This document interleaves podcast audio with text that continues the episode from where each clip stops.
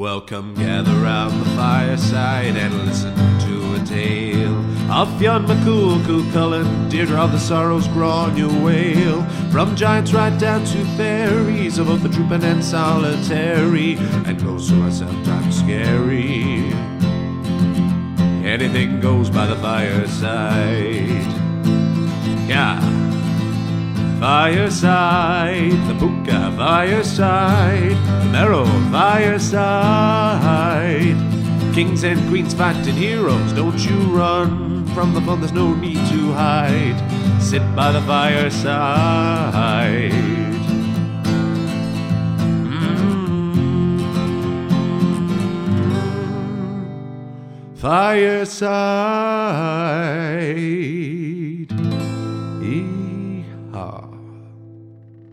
Hello and welcome to Fireside, the Irish storytelling podcast. Each episode of Fireside, we take a story from folklore mythology, retell it, have a chat about the tale itself, about the craft, culture, and history of storytelling. My name is Kevin C. Olahan. I am your host and your Fireside Bard. Welcome to episode 63 of the Irish Storytelling Podcast. We are coming to you, as always, from the beautiful surroundings of the HeadStuff Podcast Network studio here in Dublin. We are very delighted to be back for episode 63 of Fireside.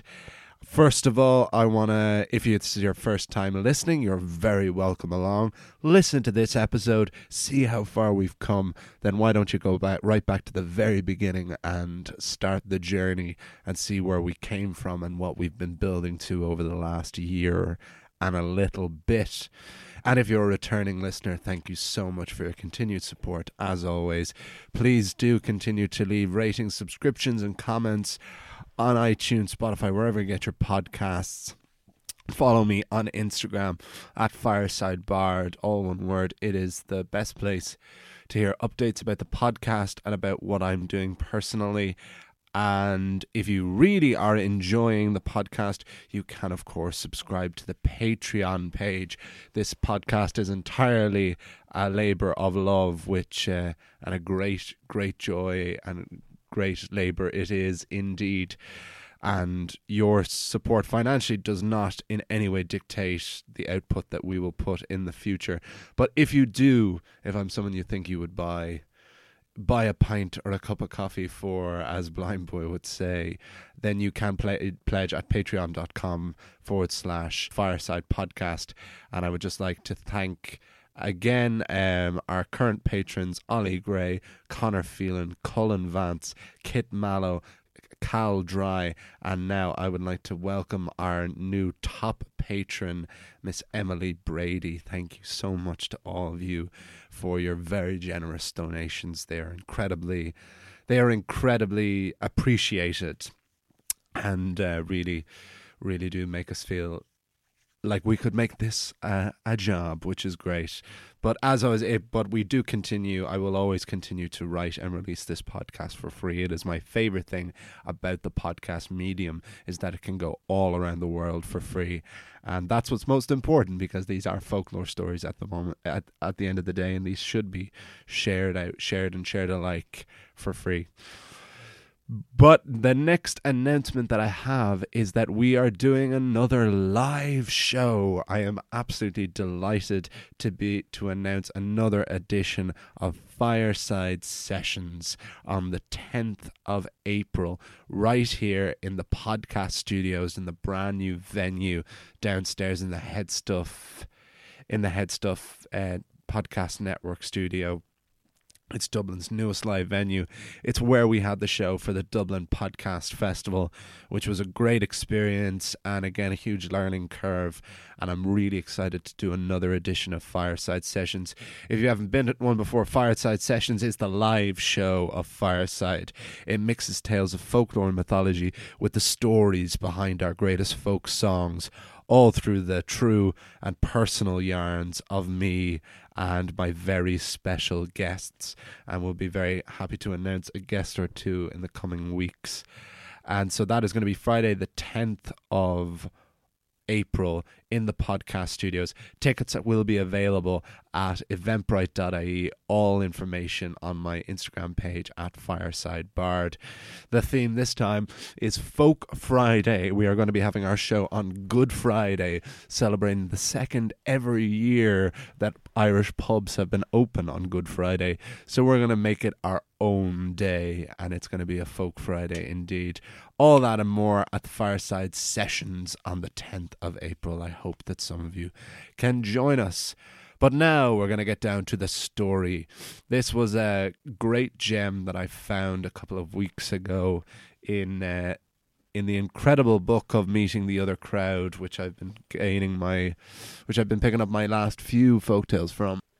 Uh, meeting the other crowd, the fairy stories of hidden Ireland, written by Eddie Lenihan and Carolyn Eve Green. Uh, it's been a huge, huge gold mine of uh, of new folk tales that I haven't previously discovered, and I, that's ultimately what I want to discover more and more folk tales, especially as we come towards the end of the Irish mythic cycle, which is crazy that we're nearly at the end of all four cycles of Irish mythology. But it's great to know that there is still such a wealth of Irish folklore out there to explore and discover and share. So, this is the story of the fairy frog, which I will let speak for itself and we will chat more afterwards. This is the fairy frog on Fireside.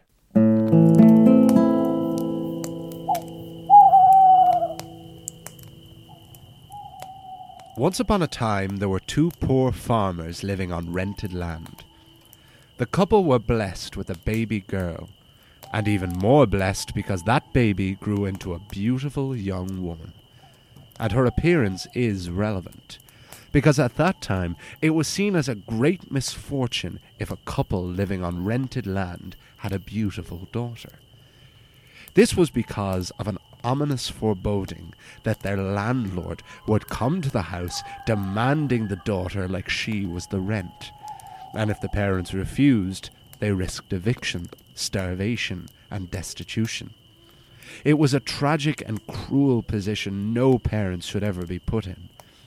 Because of this, once the farmers realized their child was going to be a looker, they became incredibly secretive about her never taking her out in public, schooling her from home. They loved her dearly, but this was all for her own protection. For her part, the daughter loved her parents, but this reclusive upbringing only made her adventurous spirit grow more and more restless. All the girl had were stories from books of the other folk, the good people, the fairies. She longed to meet them that they might take her away and show her the world, or at least show her somewhere other than her own family farm. One of the few excursions the daughter was allowed to go on was walking the family's one dairy cow. The cow was not only the family's livelihood, but it was as close as the girl had to a friend. The poor child. But love that cow dearly, she did. While out for their daily walk, the girl and the cow rested by a pond. The girl sat daydreaming, willing the pond to become an ocean she'd read of, that she could swim and sail in. Her dream bubble was popped by the sudden guttural sound of a frog. The girl jumped, yelped, and turned around to see a large frog sitting on a rock staring at her with that vacant stare frogs are known for. Well, as much as you may know that. For her part, the girl knew what a frog was, and that they were not uncommon to Ireland, but she had actually never seen one this close, or this large. Hello there, said the girl. The frog stared blankly. He may have blinked. Can they blink? Then a thought entered the girl's mind. She said to the amphibian, Meeting you is the most exciting and adventurous thing that's ever happened to me. And that's so depressing I think I may cry. The frog looked at her sympathetically. Well, not really. It looked at her the only way it could. But the girl saw what she wanted to see at this stage. All I want is to meet the fairies, to see life through their eyes, have a real adventure. Is that so much to ask? The frog's look told her that it was. Or it wasn't. I can't express how expressionless this frog was. He looked like he'd seen it all and realized that it was all nothing. But once the girl had finished her piece, he filled his gullet, let out a hearty croak, and hopped back into the pond. The girl didn't know what she was expecting in response, but once her excitement for the day was through, she took her friend slash life source slash cow by the rope round its neck and led them both home. A week passed, and the farmer's daughter thought no more about the frog. But then a night came, whereas the girl lay sleeping lightly in her bed, she was awoken by a gentle yet firm tap at the window. The girl got a terrible fright and was about to scream, but strange as it seems, was comforted by the sight she saw out the window. It was a large figure with a warm face who looked at her through the glass and beckoned her toward him. Against her better judgment, the girl went to the window and opened it. On the other side was an impeccably dressed man, riding boots, an embroidered doublet, hat with a feather in it, and a cape. He also had short blonde hair and was drop dead gorgeous. He was everything the girl had ever read about in a book, but had never seen. She had never seen clothes so fine, never mind a man so handsome. But then reality and fear settled back in. Are you the landlord? Have you come to take me away like Daddy said you would? The man smiled.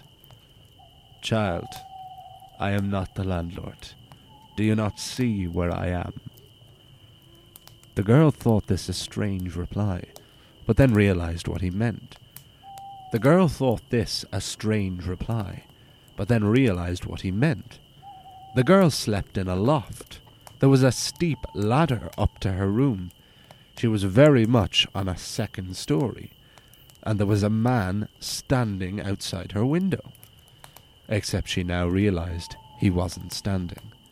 He was flying. The girl gasped. Are you one of them? she asked.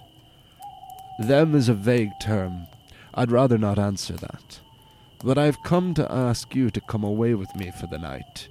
If you stay with me, no harm will ever come to you, and I will return you home by morning. But my parents, your parents won't even know you're gone. It seems insane that the girl would go with this stranger, and it went against everything her parents had tried to teach her. But she was aching for adventure. Any adventure. She had begged a frog for it only last week. And mysterious as this new figure was, he was definitely more adventurous than a frog. And he was flying. That surely made him more trustworthy than a landlord, right? it wouldn't be hard. So the farmer's daughter took the stranger's hand and he carried her to the sky. Initially, the girl couldn't even open her eyes as they sailed across the countryside. But then she thought, when was she ever going to have this view again? And opened her eyes to the clear and bright night sky, the sleepy countryside below her, and the sound of nothing but the wind at her ears. The man did not speak on their journey. He merely occasionally glanced over at her to see her reactions. But soon the two travellers came to a fort on a hill. We're here, he said. The girl had no concept of how far they had travelled, but it was certainly farther than she had ever known, and she had never seen a building so large. The man did not need to knock on a door or alert anyone of his presence. The immense door opened as they landed before it. Of course, this young girl was easily surprised and impressed. She was, after all, excited by the sight of a frog. So the sight of the inside of this mighty fort nearly sent her into a genuine state of shock. Long corridors, rolled out carpet, and more candles lit than possibly seemed practical or safe.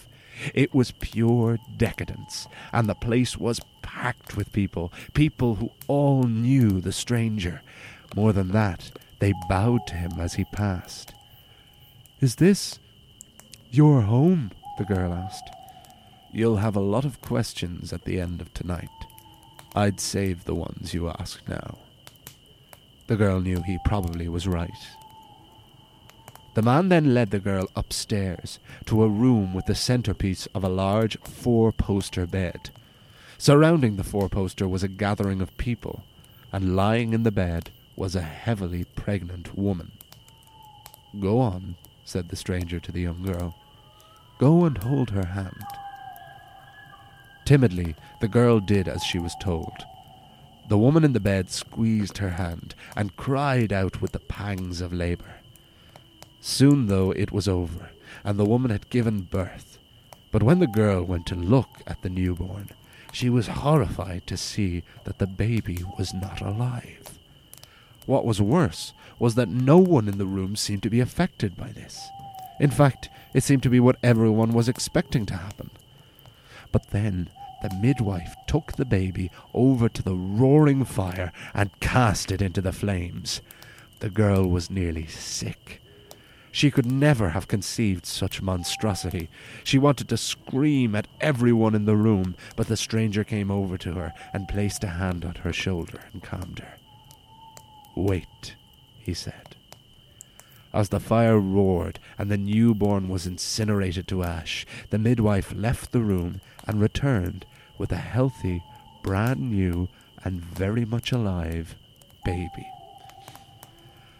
The baby was handed to the woman in the bed, and she wept tears of joy as if this had been the one she had given birth to.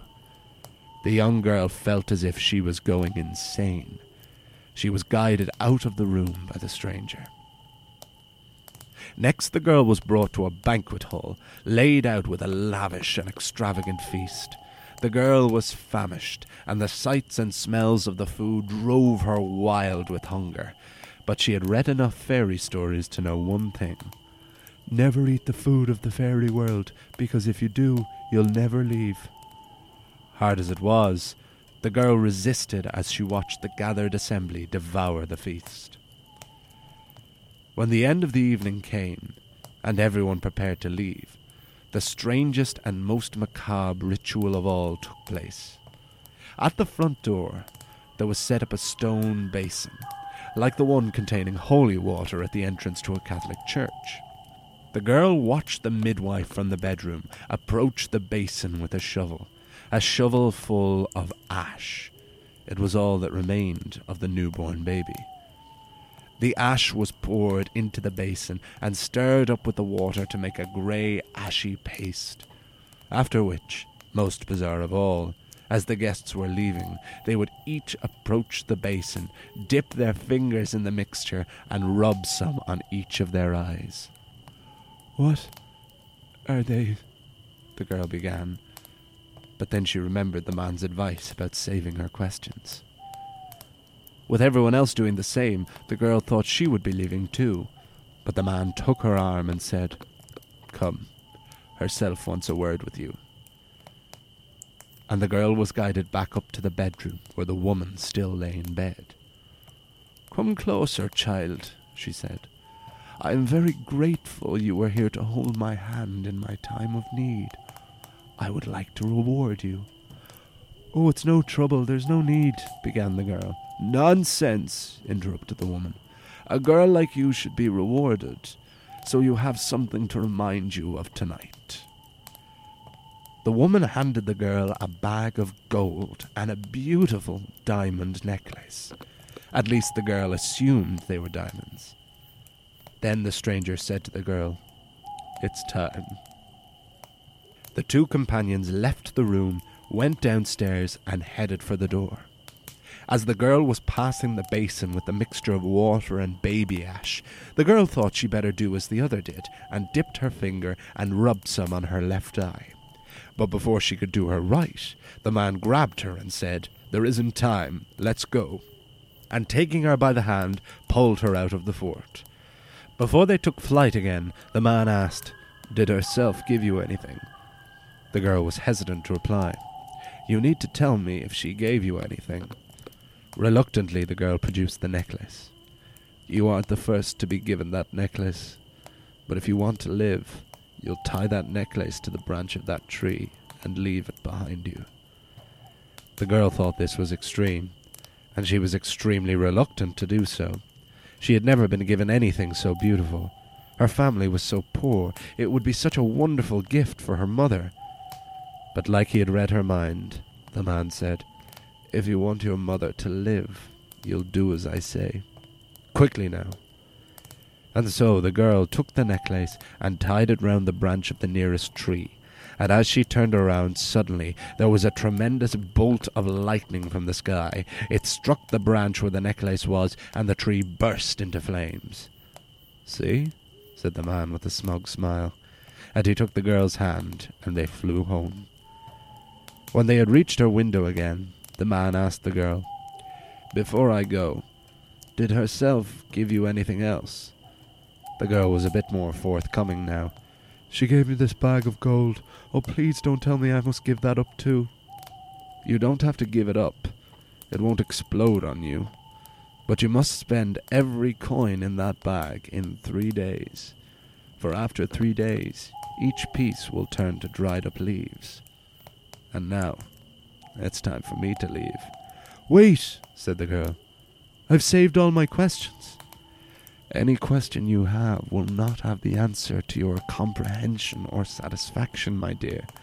I can guarantee that. Well, just one. A simple one. What is it? Are you the frog?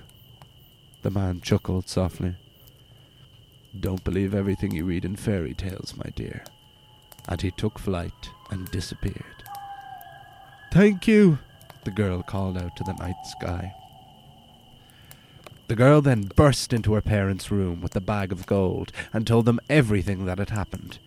Just as well she had the bag to prove it, because even with evidence it was a wild and outrageous tale. But the parents loved and trusted their daughter and knew she was no thief. They also were clever enough to believe in the other folk. So over the next three days, the family went on a spending spree. They bought cattle, a horse. They were even able to settle up with the landlord and secure the family farm in their name. And not a moment too soon, because the ink on the deed was not even dry when the fourth day came. All that was left in the bag had been two gold pieces, and on the fourth day there were two dead leaves. The landlord thought this was some kind of witch's trick, but the family had the deed, and there was nothing he could do. No longer impoverished or in fear of a wicked landlord preying on their child, the farmer's daughter was forevermore free to roam around however she pleased. Her father would take her to markets every weekend, and a few months after her adventure, they were at a big major fair the girl wandered around, taking in the sights and sounds, when who should she see but one of the guests from the fairy fort that night? She would have been too scared to approach that night, but now she was delighted to see him. She began to wave. The man saw her wave, and seemed very taken aback. Reluctantly, he began to approach. Hello there, said the girl. Good to see you again. You can see me? asked the man. Well, that's a funny thing to say. Of course I can see you. The man looked deep in her eyes. Can you see me with only your right eye? The girl closed her left eye and said, That's so strange. I can't see you now. And you never will again. And the man viciously poked the girl in the left eye, blinding her. She never saw out of that eye again. She had dallied with the fairies, and come away the better for it. But without her strange and mysterious guardian to protect her, the other folk had finally got their own back. The end.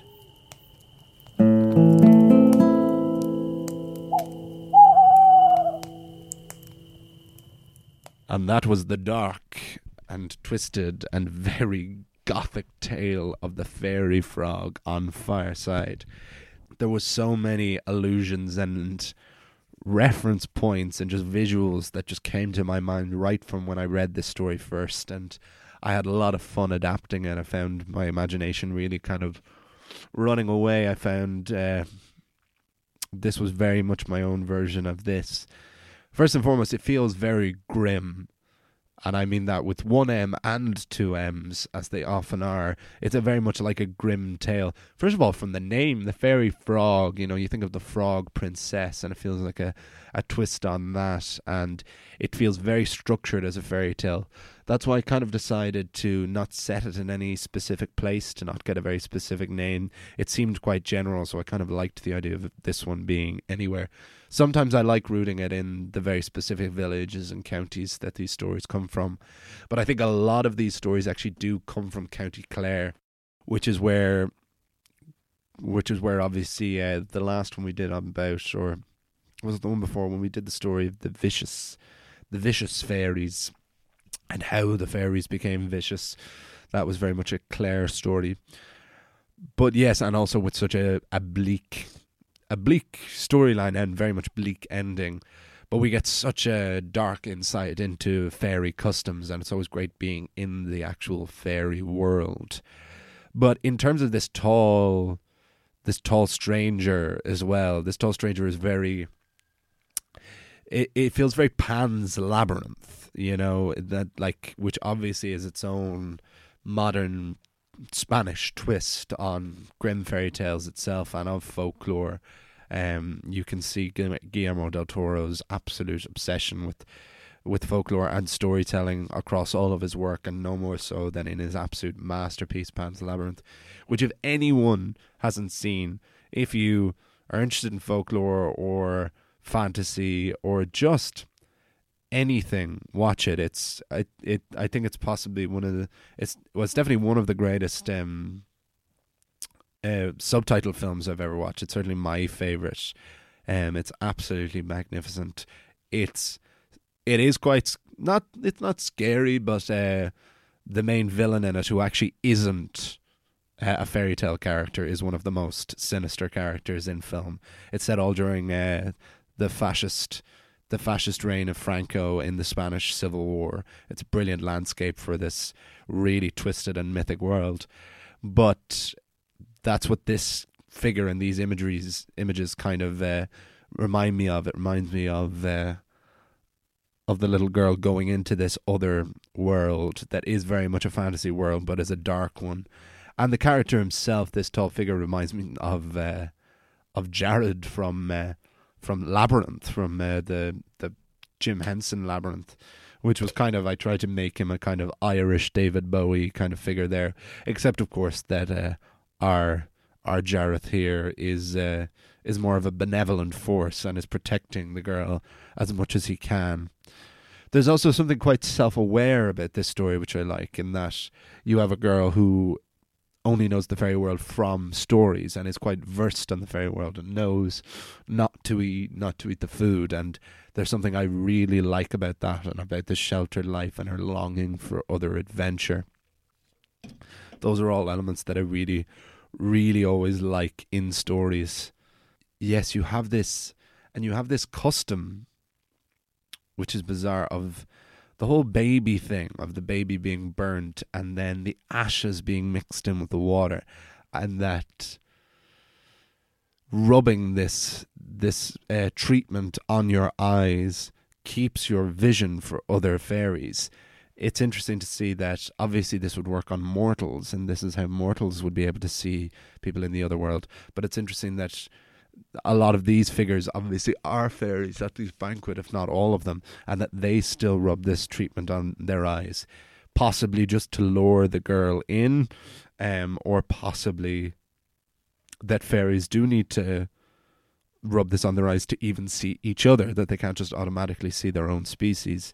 It it raises so many questions that it doesn't answer, but it raises them in a lovely way, because obviously it doesn't affect the story itself. It just just adds to this weird and wonderful tapestry of this fairy world. And I found this one of the most fully realized stories. And it was a it was a joy to adapt because I felt I could really let my imagination go with it. And there's definitely all of the bones are there from the the version that I was reading, but I've changed a a, a good few bits in it. Uh, in the version I read, for example, uh, the man just comes to the door on a horse, and he just knocks on the door and asks the parents, "Can he take their daughter away?" And they're kind of powerless to refuse him which I didn't really like as much. I liked the idea of it being a more Peter Panny, Jareth the Goblin King kind of thing, where it was entirely the girl's story, and that it was less dark from that point of view. And yeah, in the story, she kind of never re- references the frog again. And I suppose yeah, it's we're led to believe that he is this this fairy frog, particularly because it's the title of the story uh, but I wanted to kind of reference it a few more times to kind of have the the running motif of it. But I think that's I think that'll do us do us for this week. Yeah, that's about time now. Um, I really hope you enjoyed this one. Yeah, this was a different and really standalone one. This'll this'll go down as one of my favorites, I think. And I the fact that I do say that a good bit is a good sign that I do still like these stories that I pick out. So thank you so much for joining us again. If that was your first episode, I hope you enjoyed it. Go back to the beginning and see what we're building up to. Follow me on Instagram at Fireside Bard. Come along to Fireside Sessions on the 10th of April here in the podcast network, uh, in the podcast studios at HeadStuff in Dublin 2 get uh, your tickets at eventbrite.ie forward slash fireside sessions. Look that up on old Google and come and join us for an evening of tales, tunes, and a tipple. It is BYOB. So you can come, listen to tunes, listen to stories, have a few drinks, have a bit of crack. Uh, thanks so much to Alan and Patty, to all our Patreon supporters, uh, to Jamie, my producer, for continuing to edit this podcast. And thank you all for listening. I'll see you all. You'll hear me all next time round the fireside. Thank you and goodbye. This podcast is part of the HeadStuff Podcast Network.